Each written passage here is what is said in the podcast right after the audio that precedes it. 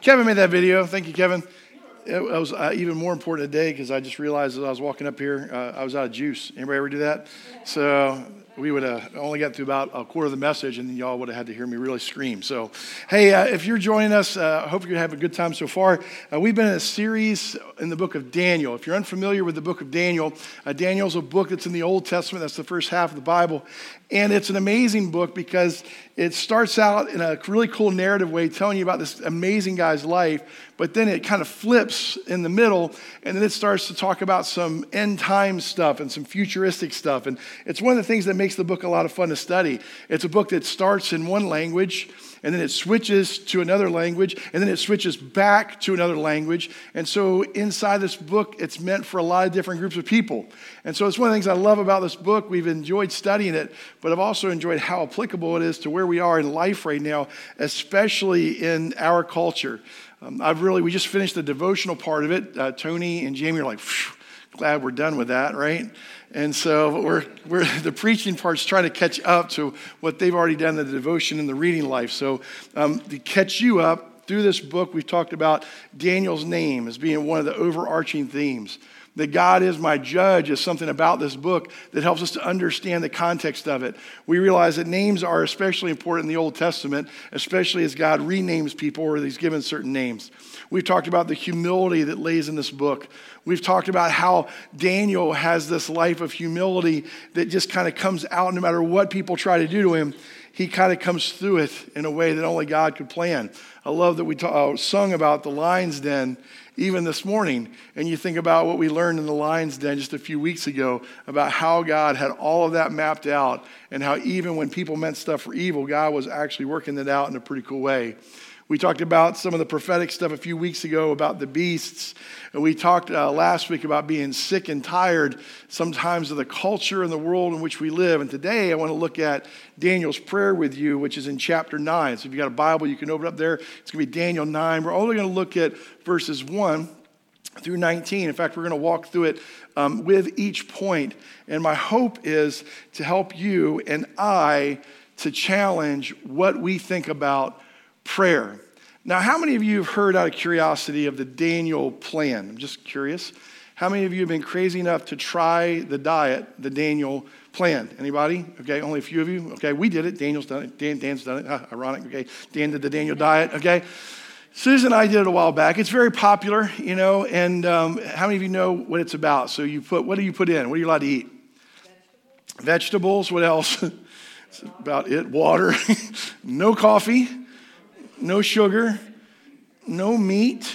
Um, what am I missing?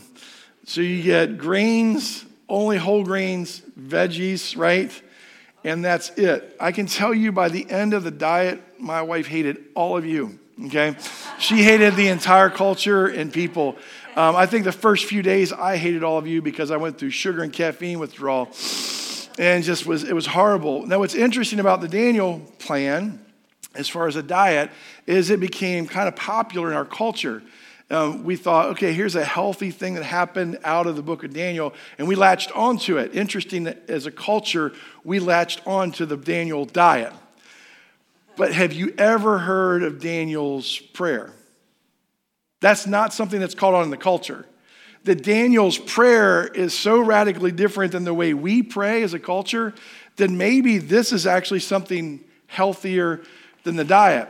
I was talking to uh, Dustin, who's uh, teaching this message over Mardella, and we were both struck with the irony that as Americans, we were far more concerned with what went into us than what comes out of us, okay? Because prayer, in many times, is what comes out of us. It's an outpouring of what's in your heart. And, I, and no pun intended, but we are concerned about other things that come out of us. In fact, we'll talk about that in a second. But when we look at this prayer, I want you to open your mind and thoughts. I want you to think about the way you've typically prayed. Think about the way the church typically prays. Think about how prayer was introduced to you, whether it's in your family or a previous church experience or in a group setting. And I want you to think about what that prayer life looked like and how it shaped the way you think about prayer. And then as we come to Daniel's prayer this morning, maybe God is going to challenge you and I completely in the way that we pray. So let's look at Daniel's prayer life. And this is also in your notes if you want to follow along inside your notes, inside the bulletin. Daniel's prayer life is this it's grounded, first of all, in Scripture. His prayer life is grounded in the Scriptures. And I can't say that's true of a lot of us. Our prayer life is usually grounded in something else. But Daniel's prayer life is grounded in the scriptures. Look at this again in 9, starting with verse 1. In the first year of Darius, son of Xerxes, a Mede by descent, who was made ruler over the Bab- Babylonian kingdom, in the first year of his reign, I, Daniel, understood from the what, church? Scriptures, according to the word of the Lord. You should probably underline that, circle that, highlight that, bold it if you got a digital Bible. Okay, word of the Lord given to Jeremiah the prophet that the desolation of Jerusalem would last 70 years. So I turned to the Lord God and pleaded with him in prayer and petition, in fasting and in sackcloth and ashes. I prayed to the Lord my God and confessed, O Lord, the great and awesome God who keeps his covenant of love with all who love him and obey his commands. So just stop there for a second, keep your finger there. His prayer life was grounded in the Word, it was grounded in the Scriptures. When I look at most prayer lists, that's one of my favorite hobbies is to walk into a different church, find their prayer list or find their email prayer list chain or wherever people keep those prayer chains. I pull them up, and almost every church I know of, the only thing I see on the prayer list is aches, pains, ohs, and woes. Does this sound familiar to you? It's like, okay, who's dead? Who's sick? Who's dying? Who's asking something? Who needs the blessing? By the way, those are good things to pray for, but it's not the only thing to pray for. And it's interesting in our culture, this is what shapes our prayer life. It's no wonder that we pray so differently than Daniel, and this is what consumes us. Did you know that Daniel, at this point in his life, I want you to picture this, is almost 90 years old? He's almost 90. And so you're looking at the mature prayer life of a man who thinks very differently about prayer. Uh, one, of, one of the blessings that my wife has is she gets to hang out with Miss Julia usually every Friday, which means I've got to go get lost and find something else to do while they chill, okay?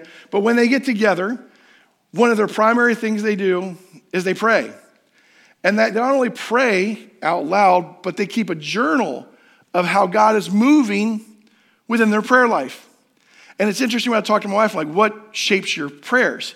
It's much closer to what I see in Daniel than what I see in most of our modern prayer lives. The other thing I think that shaped Daniel to pray differently was not only was his focus different, it was grounded in the word of the Lord. Now I want you to think about this the word of the Lord. Daniel's telling you from the very beginning of this, and it's so put in here, and we miss this in our culture, that he believed the word of God was inspired and had authority. It had power in a way that your prayer life and my prayer life can't even conceive of. When you echo God's words back to God, there is a power grounding in that that is unlike when you and I just pray whatever's coming to our mind. It's so different. In fact, not only did he understand that it was inspired and authoritative, he understood that that was connected to Jeremiah the prophet. Yeah, yeah. I want, you, I want you to see what he's doing here. So he's saying, I don't believe this is the word of the Lord, but it came through specifically that prophet. So there's something here. I won't give you the technical theological term because those are kind of boring. You can look it up later if you want, if you want to know the theology behind it. But what's happening here in the layman's way is this He's saying that God inspired Jeremiah to write specifically what Jeremiah wrote, but it happened through Jeremiah's personality and heart and temperament. In, in other words, what we talked about last week fully God, fully man. We see both of these right now in the way that he is unveiling his prayer life. There's a fully human part of it, but there's a fully grounded part that's connected to God. And he's specifically referencing Jeremiah, one of the most favorite verses most of you love. Jeremiah 29, that's the one he's referencing. Interesting, he's not tattooing, to, tattooing it to his arm, thinking God's got the best for me, and he's made this prayer about himself. He's looking at this prayer from this perspective that God had a promise, a covenant promise that he made to Israel. That he said, I'm gonna give you a little spanking, whoop pow, I'm gonna send you to Babylon because y'all haven't fulfilled the covenant. And in 70 years, you're gonna come back into the holy city. And here's what, here is what Jeremiah's doing in a prophetic way. How old is he again? He's almost 90. He remembers when Jeremiah gave the word. He knows when it was penned. He knows when it was written. And he's lived now long enough that he remembered that's when the promise was made. I'm old enough, I've lived long enough, I get to see the fulfillment of the promise. That's what's grounded in this word. And he's now reminding God of God's covenant and God's promise, which is powerful. This is how things move in the life of somebody that really understands the maturity of prayer. Look at some of the descriptive words around his prayer. He pleaded, he petitioned, he fasted. Holy smokes, okay? He mourned by wearing sackcloth and ash. He confessed, and he did all of that based on the word and the covenant. They're connected together. This is so different than the way we think as a group of people in the day we live. I can't tell you how many people, when they come through Grace's first class and we have something called a covenant, a covenant, by the way, is an agreement, okay, between two parties of how you will live and how you will structure a specific relationship. How many people say, I don't like signing a covenant to be a part of a church? I don't see where it's biblical. Are you serious? Like, if you read the same book, over and over and over again. There's covenant after covenant after covenant after covenant promise of how God is at work with God's people. It frames things in such a way that now you can have discipline and growth and agreement. That's why covenants are so important. That's the difference, by the way, in a covenant marriage and just a hookup, okay? There's a framework behind it that is of God that says this is the way in which this relationship works. It's a covenant agreement. That's why covenants are so important. And when you learn how to pray within the covenant and within God's word, wow, your prayer life will change. Number two, it was personal and it was corporate. Most of the time, our prayers are personal, which is good. They should be because Daniel's was. But Daniel's prayer moves from personal to corporate and from corporate to personal. There's this interchange back and forth within his prayer. Look in verse 5. We, we have sinned, not just him. We have sinned and done wrong. We've been wicked and have rebelled. We've turned away from your commands and laws. We have not listened to your servants and prophets. In other words, we ignored the word who spoke in your name to our kings, our princes, and our fathers, and to the people of the land. Lord, you are righteous, but this day we are covered with shame. The men of Judah, the people of Jerusalem, and all of Israel, both near and far, in all the countries where you have scattered us because of our unfaithfulness to you. O Lord, we and our kings, our princes, and our fathers are covered with shame because we have sinned against you. The Lord our God is merciful and forgiving, even though we have rebelled against him. We have not obeyed the Lord our God or kept the laws he gave us through his servants, the prophets. All Israel has transgressed your law and turned away, refusing to obey you. Therefore, the curses and sworn judgments written in the law of Moses, there's the covenant and servant of God, you have poured out on us because we have sinned against you.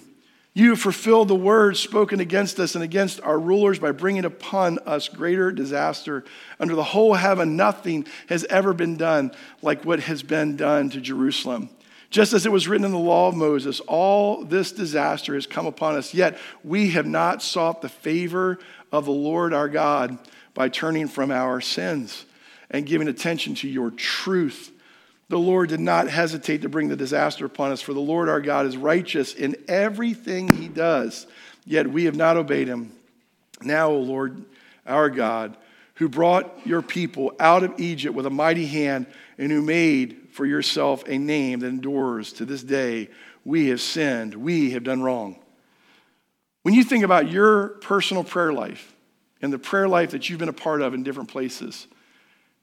I, if your prayer life has been anything like mine, just being confessional, I am not close to this. But I feel an intense, burning draw to pray like Daniel. Like his prayer is not only a prayer of depth, but understanding of sin and confession and repentance. And by the way, he doesn't just own his own sin, he confesses the sins of the people. That's so different.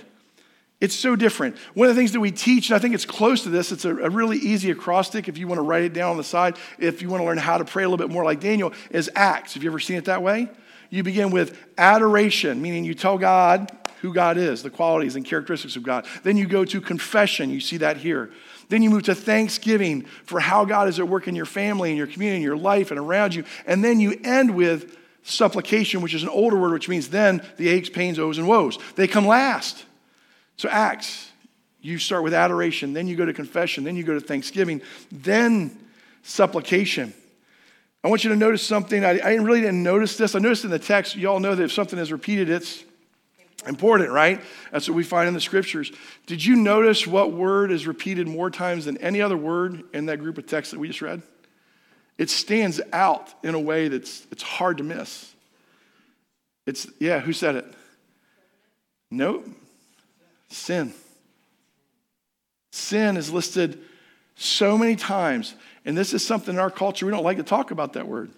We don't like to talk about sin or missing the mark or that God has certain standards for who he is. I love that uh, somebody else mentioned this. This is out of Ryrie's commentary. He said, if you want to see parallel prayers in this, read Ezra 9 and Nehemiah 9. They're, they're parallel prayers to Daniel's prayer.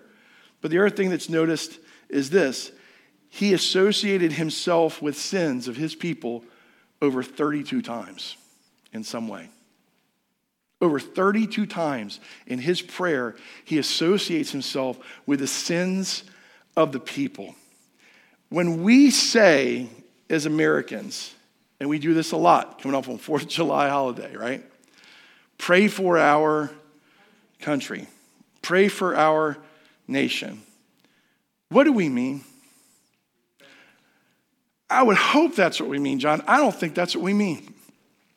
I think most people, when we pray, yeah, we pray, prosper us, bless us, maybe even save us, but we don't pray like this. Like, we don't start with, hmm, where's my nation, my church, my community, my city? In what way have we sinned against the God of heaven? I mean, let me just list a few for, I thought of when I was trying to think about how to pray through this. Let me list a few. Racism is a major sin we have still never fully dealt with. Now, immediately when I say that, here's my immediate reaction. Well, I'm not a racist. You're probably thinking the same thing. Daniel wasn't committing these sins either, yet he somehow felt ownership of the nation's sin. Interesting.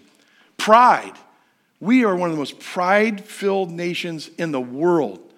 Well, you could say, well, I'm not a prideful person. I'm a pretty humble person. But owning the pride of the nation means you have to own that. We are a greedy nation. Dan just said prosperity. That focuses us in so many ways around money and our own prosperity. That, that's anchored in. And prosperity for the sake of being prosperous so you can give it away is one thing. Prosperity for so you can hoard it to yourself, that's greed. Bigotry is another sin that we see all the time throughout our nation. Hypocrisy. Oh my goodness, okay? How many people say one thing, mean one thing, and then tell you something else behind your back that you've met? That's a big deal where we live, okay? Perversion of who God is, what God's standards are, what God believes about marriage and purity and life. All these things are in our nation, and it's so easy for us to say, I stand here holier than thou apart from that. That's those people. Daniel says, No, no, no. I don't like what my peeps have done. And I'm going to walk over here with them relationally. And even though I haven't sinned in this way, I'm going to own their sin. That is a radically different prayer life than most of us have. It's not the prayer life I've had at this point. And when I read this passage, I'm like, oh, God, I am so sorry. I've got to learn to pray this way because this kind of prayer, I believe, has intense power within it. In fact, the more I prayed about the difference in the way Daniel prayed and the way that I pray, I realized there was another connection there that I hadn't seen before. Do you know of another person in history who didn't sin, yet he owned the sins of all that did? Yeah, even though he never sinned, he owned and took on the very sins of people that were not his sin. And because of that, look at the healing that extended out of the good news of the gospel of who Jesus is. And then right here in Daniel, we see the same divine spirit and power. Listen what it says out of 1 Peter. You can write this off the side. 1 Peter 2.24, He himself bore our sins in his body on the tree so that we might die to sins and live for righteousness. By his wounds we have been healed. That's a repentant prayer. That's a prayer that's heartfelt and it owns the sin of the people. You know, one of the things that I think we need to do if we want to understand this contextually in our day is we've got to move from thinking so inwardly to thinking about the groups of people around us that don't have the good news, willing to share in Christ's mission, share in Daniel's prayer life. If that starts to happen, our prayers turn more from inward to aches, pains, ohs, and woes to the community and the state and our nation and our neighbor, and we begin to pray for them in a completely different way. I think that's what God's calling us to if we want to pray the way Daniel prayed. The third thing you see in this text that's so powerful is Daniel's prayer life was motivated by God's covenant promise. We talked a little bit about that, but you got to get into the covenant to really understand how this works. It was motivated by God's covenant promise. This is why covenants are so important. He says in 17 through 19, starting in verse 16 actually, O Lord, in keeping with your righteous acts, turn away your anger and your wrath from Jerusalem, your city, your holy hill. Here it is, and our sins and our iniquities of our fathers have made Jerusalem and your people an object of scorn to all those around us. Mm. Now, our God, hear the prayers and petitions of your servant. For your sake, O Lord, look with favor on your desolate sanctuary. Give ear, O God, and hear. Open your eyes and see the desolation of the city that bears your name. We do not make requests of you because we are righteous, but because of your great mercy. O God, listen. O Lord, forgive. O Lord, hear and act for your sake. O my God, do not delay because your city and your people bear your name. Do you notice I want you to see this from so many dimensions. I have no idea how the Holy Spirit's about to sow this in the heart of people. You notice he didn't pray. I got to say, I work with a lot of churches that want to be revitalized. And when I talk to those churches, their prayer is save our church instead of reawaken us to the mission of Christ. Not for our name. We don't care what name's on the door but for Christ's name, His name, His people. We don't think this way. Again, we think so inward. We're so consumed about our own little lives in the microcosm where we live, we miss the bigger covenant that's going on here. You see, let me tell you about the covenant they're in right now. Out of Deuteronomy, there's a covenant that's established with Israel. God says, Hey, y'all are going to be my people. And they're like, Yay, we didn't like Egypt. Hopefully, we'll like you better. Okay? Um, you're going to be my people. And I have these commands that will shape you as a holy people if you'll follow them. Follow these commands. And if you'll follow these commands, I will bless you generationally. But if you go away and you're wayward and you worship the other gods and you're drawn to them and you allow them to encroach into your camp, I will discipline you I will allow painful things to happen in your life to bring you back into this covenant relationship. Because the interesting thing about a covenant, think about this, is even when one party doesn't hold up their end of the covenant, it doesn't excuse the other party from their part. This is what God teaches us through covenant relationship. Even though Israel doesn't hold up their part, God holds his part up. Even when he has to discipline the people he loves the most. That's the covenant. And here's how the covenant works every time you sin, I've got a prescription, okay? And it's going to involve the shedding of blood. So you sin, you got to go get an animal, okay? You're going to bring that animal to this place of worship, the temple, okay? You're going to bring that animal in there. You're going to confer your sin upon the animal by putting your hands on it. The priest is going to help you in an intercessory way. He's going to show you how to put your hands on this animal. You're going to lay your sins on this animal. Then the priest is going to kill the animal. He's going to shed the blood of that animal. And then there was all kinds of rules, whether it be fully consumed, partially consumed. If the priest got to eat, that's kind of some cool stuff you can read later. But the bigger point was every time you sinned. Now I want you to think about that, because I don't think I've been through a day without one, or even a little one, okay? I'm thinking, Dad, go on, I'd be there every day. Every day. Can you imagine how much it stunk from all the animals being slaughtered and killed and them having to put their hands on them all the time? This is a covenant that they're in. And for seven years, they haven't even been able to live out the covenant they were given because they're in captivity. So they got some catch up time when they finally get back to Jerusalem. This is the covenant they're in. And this covenant promise, this is what he's reminding him of. You love us, you want to forgive us, get us back to that city so we can at least live within that. But there's also a prophetic covenant that Daniel's talking about here that we call the good news. As You see, at the right time, a new covenant was formed. And the new covenant was you don't have to be under this blood covenant anymore. There's a new covenant called grace. And under the covenant of grace, Christ is the one who became the sacrificial animal. But you got to lay hold of him. You still have to admit your sin and your need for him, just like Israel had to admit their sin and their need for that animal for a temporary forgiveness of their sin. You have to lay hold of the permanence of forgiveness through the person of Jesus. And he never sinned in thought, he never sinned in deed. He was a perfect sacrifice. And he allowed, after three and a half years of ministry, his own creation to crucify him and allow his blood to cover over the sin of the entire world. He becomes that lamb, the new covenant. But because he had no sin of his own, three days later, he raises from the dead to show he has power over death and sin. This is a new covenant.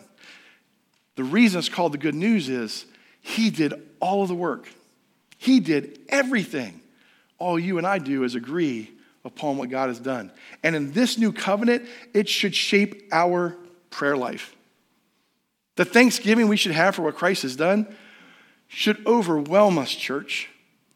It should overwhelm us when we worship. When we sing words to Him, and we sing in song, or we read scripture, or we pray, it should get in us in a way that shows us the depth of our own sin and how thankful we should be for this covenant. I'll never forget Tony and I, uh, Tony Werner, when he first gave his life to Jesus, he was going to church with Scott and I and his family. We were all going to church together. It was kind of cool. And uh, I was just starting to understand the depth of really what Christ had done for me. Because I think you begin to understand this at different phases of your life in different ways. We got to be patient with different people. They're kind of along the journey, okay? But I'll never forget, I, it was one of those phases I was just so broken by my sinfulness and so appreciative of God's grace and mercy that I didn't deserve, that He would give me mercy and grace even though I don't deserve it because I am such a sinner. That that reality, as it sunk in, every time I'd open my mouth to worship, I would just start crying. And Tony would sit next to me going, Are you all right? Like, like dude, find a therapist. You know, it's kind of like yeah, that kind of look, you know. I'm like, I, I was just having a, this moment of being overwhelmed by the love and the grace of God. That's in this covenant relationship. That's why it amazes me when I meet people who say, I'm a Christian, but I find no love. I meet them and it's more about a religious experience or a denomination or a name or a practice of faith instead about this love pursuit of Christ because of the covenant that he has. And then when you get through that phase, I'm telling you, you come to another phase where then you are so in love with his mission, you begin to take more on Jesus in your life, and you're like, I will die to anything to be a part of that same mission. I'll lay down my life in the same way. And it starts to shape what you do and how you think and how you pray. And then your prayer life begins to turn from inward to outward because of that new covenant partnership and relationship. And everything in life, your money, your time, your treasures, your home, your job, your relationships, everything becomes under the lordship of Jesus because of this covenant. So here's, here's what I'm asking you to do this week as we think about this. And I'm going to lead you in a moment of prayer. As this week I'm asking you to critique your prayer life and then engage it in a way that's tangible. I'm going to give you one way, and we'll talk about that at the end of the service. But one of the ways I think we can do that here is through Riverfest. But that's not the only way. That's just one of the ways I know we're about to do it here. But I really do want you to take a moment to critique your prayer life. A couple ways as you think about it. Chris can come up play some keys for us, help us have a moment if you've never really fully surrendered all of who you are to the Lordship of Jesus based on that covenant relationship we just talked about, you, you need to give your life to Him. You need to give your life to Him because when you do that and you begin to operate in this new covenant relationship, you will find that while life still might be difficult, He is there with you at every moment and He's breathing life into every difficulty you actually go through. He changes every relationship, He changes your perspective. And that's how your prayer life is actually changed, is when you give all of you to Jesus because He gave all of Himself to you. So maybe one of the reasons you're here today is you need to do that. You need to give your life to Christ. Maybe you need to renew that relationship. Maybe you, when you hear Daniel's prayer life and you hear how Christ shaped his life, you're like, I am so far from that. And you need that renewal right now. You need that serious moment of giving all of who you are to him again to renew that faith so that you can see the evidence of God's covenant relationship in your life. For some of us, we need to begin to shift our prayer life from being so self centered to moving outward to agree with the sins of this nation, our city, our church. And as we begin to own those, even though they're not ours personally, we begin to see healing because of the prayer life of God's people. Those are some ways I know that God's moving within the concept of prayer. And I know that prayer is a moment we just need to set aside so that God can do God's business with us. So let's do that. I'll lead you into the prayer. If you've never prayed to receive Christ, I'm going to lead you in that in a moment. But then I want to give you a moment to just sit and see how God's challenging you in your own prayer journey. Let's do that together. Father,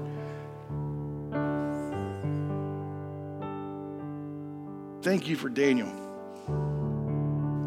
Thank you for how we see the divine nature of Christ in him. We see your Holy Spirit in your servant. And he so reflects what we know about the life of Jesus. Father, we all in this room, whether we know it completely yet or not, are sinners. We're separated from you and your perfection. And that sin injures our relationship with our family, our friends, and everyone connected to us. And after a while, Lord, we begin to recognize it because your Holy Spirit starts to show us our own sin. We come to you with humility this morning. We ask for you in a moment of stillness and quietness. If there's a specific area of sin, reveal it to us now. Speak it through your still small voice. And when we hear your voice showing us an area of sin, we'll move from that moment to understanding what you've done with it. Spend some time right now with the Lord. Ask Him to unveil your heart. Is there an area of sin for you that He needs to show you? Do that now.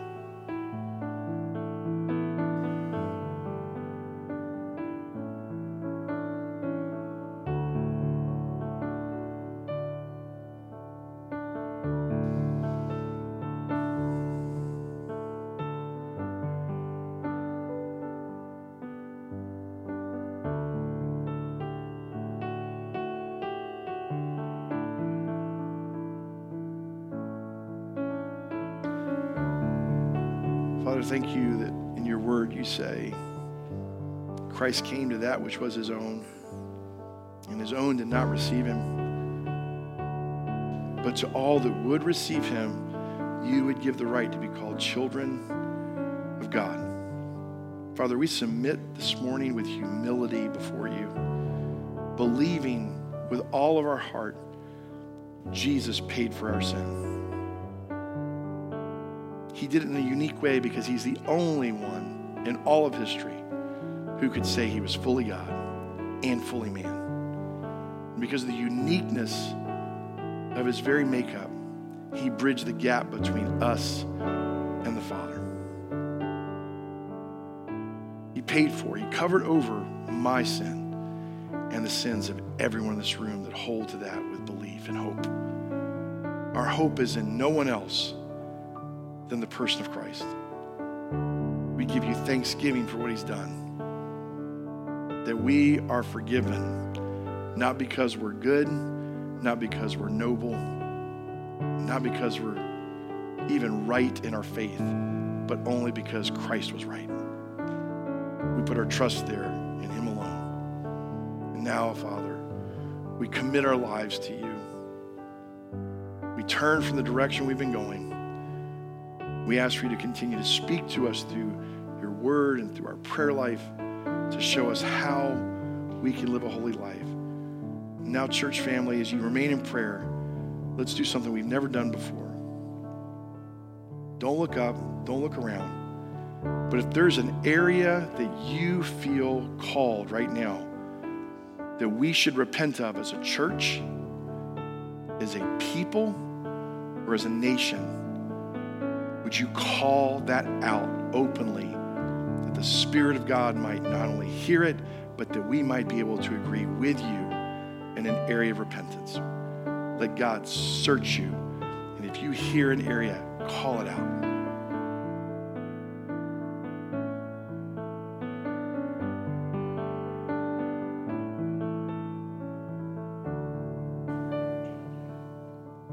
Father, we pray that our nation would return to you with humility. To turn to you to humility means to come back to the original covenant, not a, not a biblical covenant, God, but a covenant that said that if we would pursue you by faith, that you would bless us as well.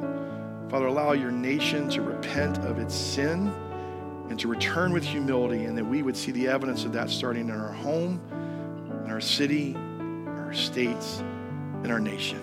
Thank you.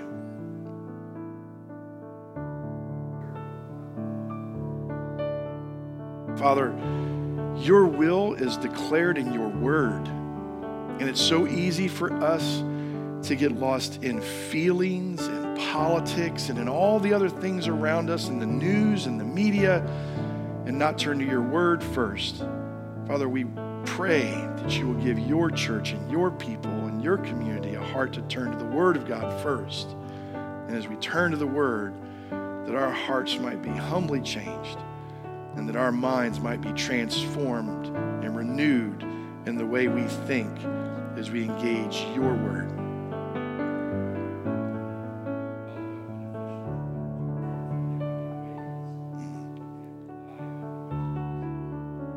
Father, we recognize that government is something that you said you allowed for, and that the purpose of government is to support the people.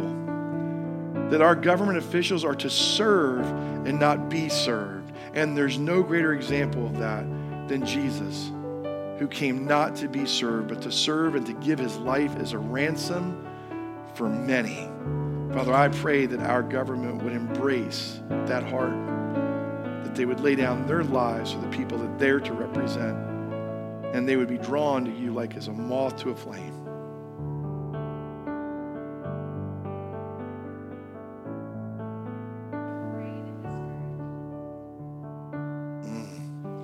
Father, your word says that you did not give us a spirit of fear or of timidity, but of boldness. Father, if your spirit truly resides in us, sometimes, I know I've done this, I squash your spirit down. And what rises is my own fears and my anxieties and my concerns. And Lord, I pray with my sister that we would rise not on our own, but we would get out of the way and let your spirit rise through us to be bold, declare your goodness and your beauty and your word and your love to every person we encounter, and that we would not shrink from difficult situations, but we'd press forward.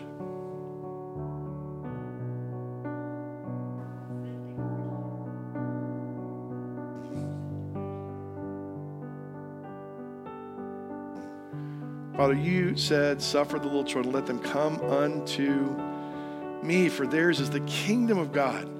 You've also said in your word that if any of us would cause one to sin, a small one like that, it was a heinous sin. It, was, it would be better that a millstone be hung around someone's neck and be thrown into the depths of the sea. You take seriously the education of children, and you want them to know the purity and the goodness of life. Lord, give us school representatives, teachers, people involved in our school systems that live out their faith in a genuine and real way that love kids when no one else sees them. They see them, and then you see them through your people. Allow faith to flourish in a personal way so that corporately our kids can grow in faith.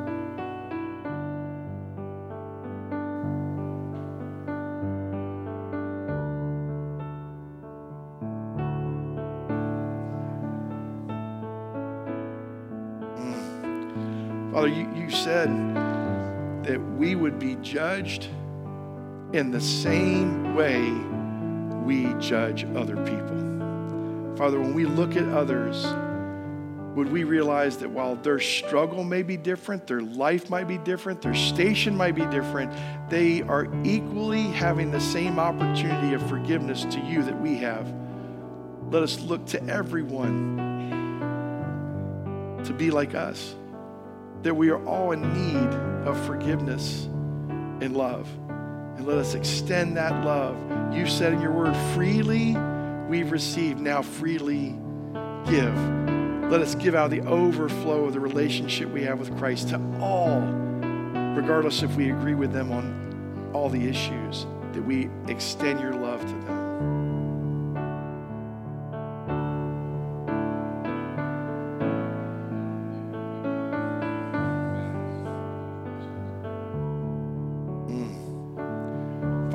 Community, there are atrocities not only here, but abroad, but especially even here that we don't even recognize sometimes the trafficking, the bigotry, or the hatred that we show to people that think differently than the way we think.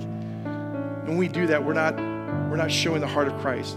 Father, we want to stand on truth, but we also want to extend your grace, that the two of them work together in a special way. Father, sow that into the heart of your people. Let us be filled with truth and grace just like Jesus was, that we can stand upon truth, but we can extend your grace so that people are drawn toward it. And if there's an atrocity, Lord, in our community that's specific, call it out and help us to show that we don't want to move in that direction. Help us to repent and go in a completely different way.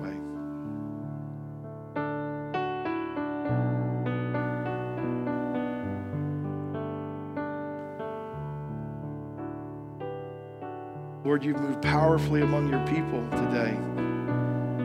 We've taken what we heard in Daniel, we've lived it out in this moment, God. We want to continue to live it out. And to do that, we know that we need the empowerment of your presence and your spirit. So, Lord, we move now from this time with your blessing and your consecration into your table for all people. That anyone who calls on the name of Christ, that they might be reminded that He lives and dwells within us, and that all that we do is centered around His sacrifice. In Jesus' name, amen. I ask our deacons if they would come forward. You have prepared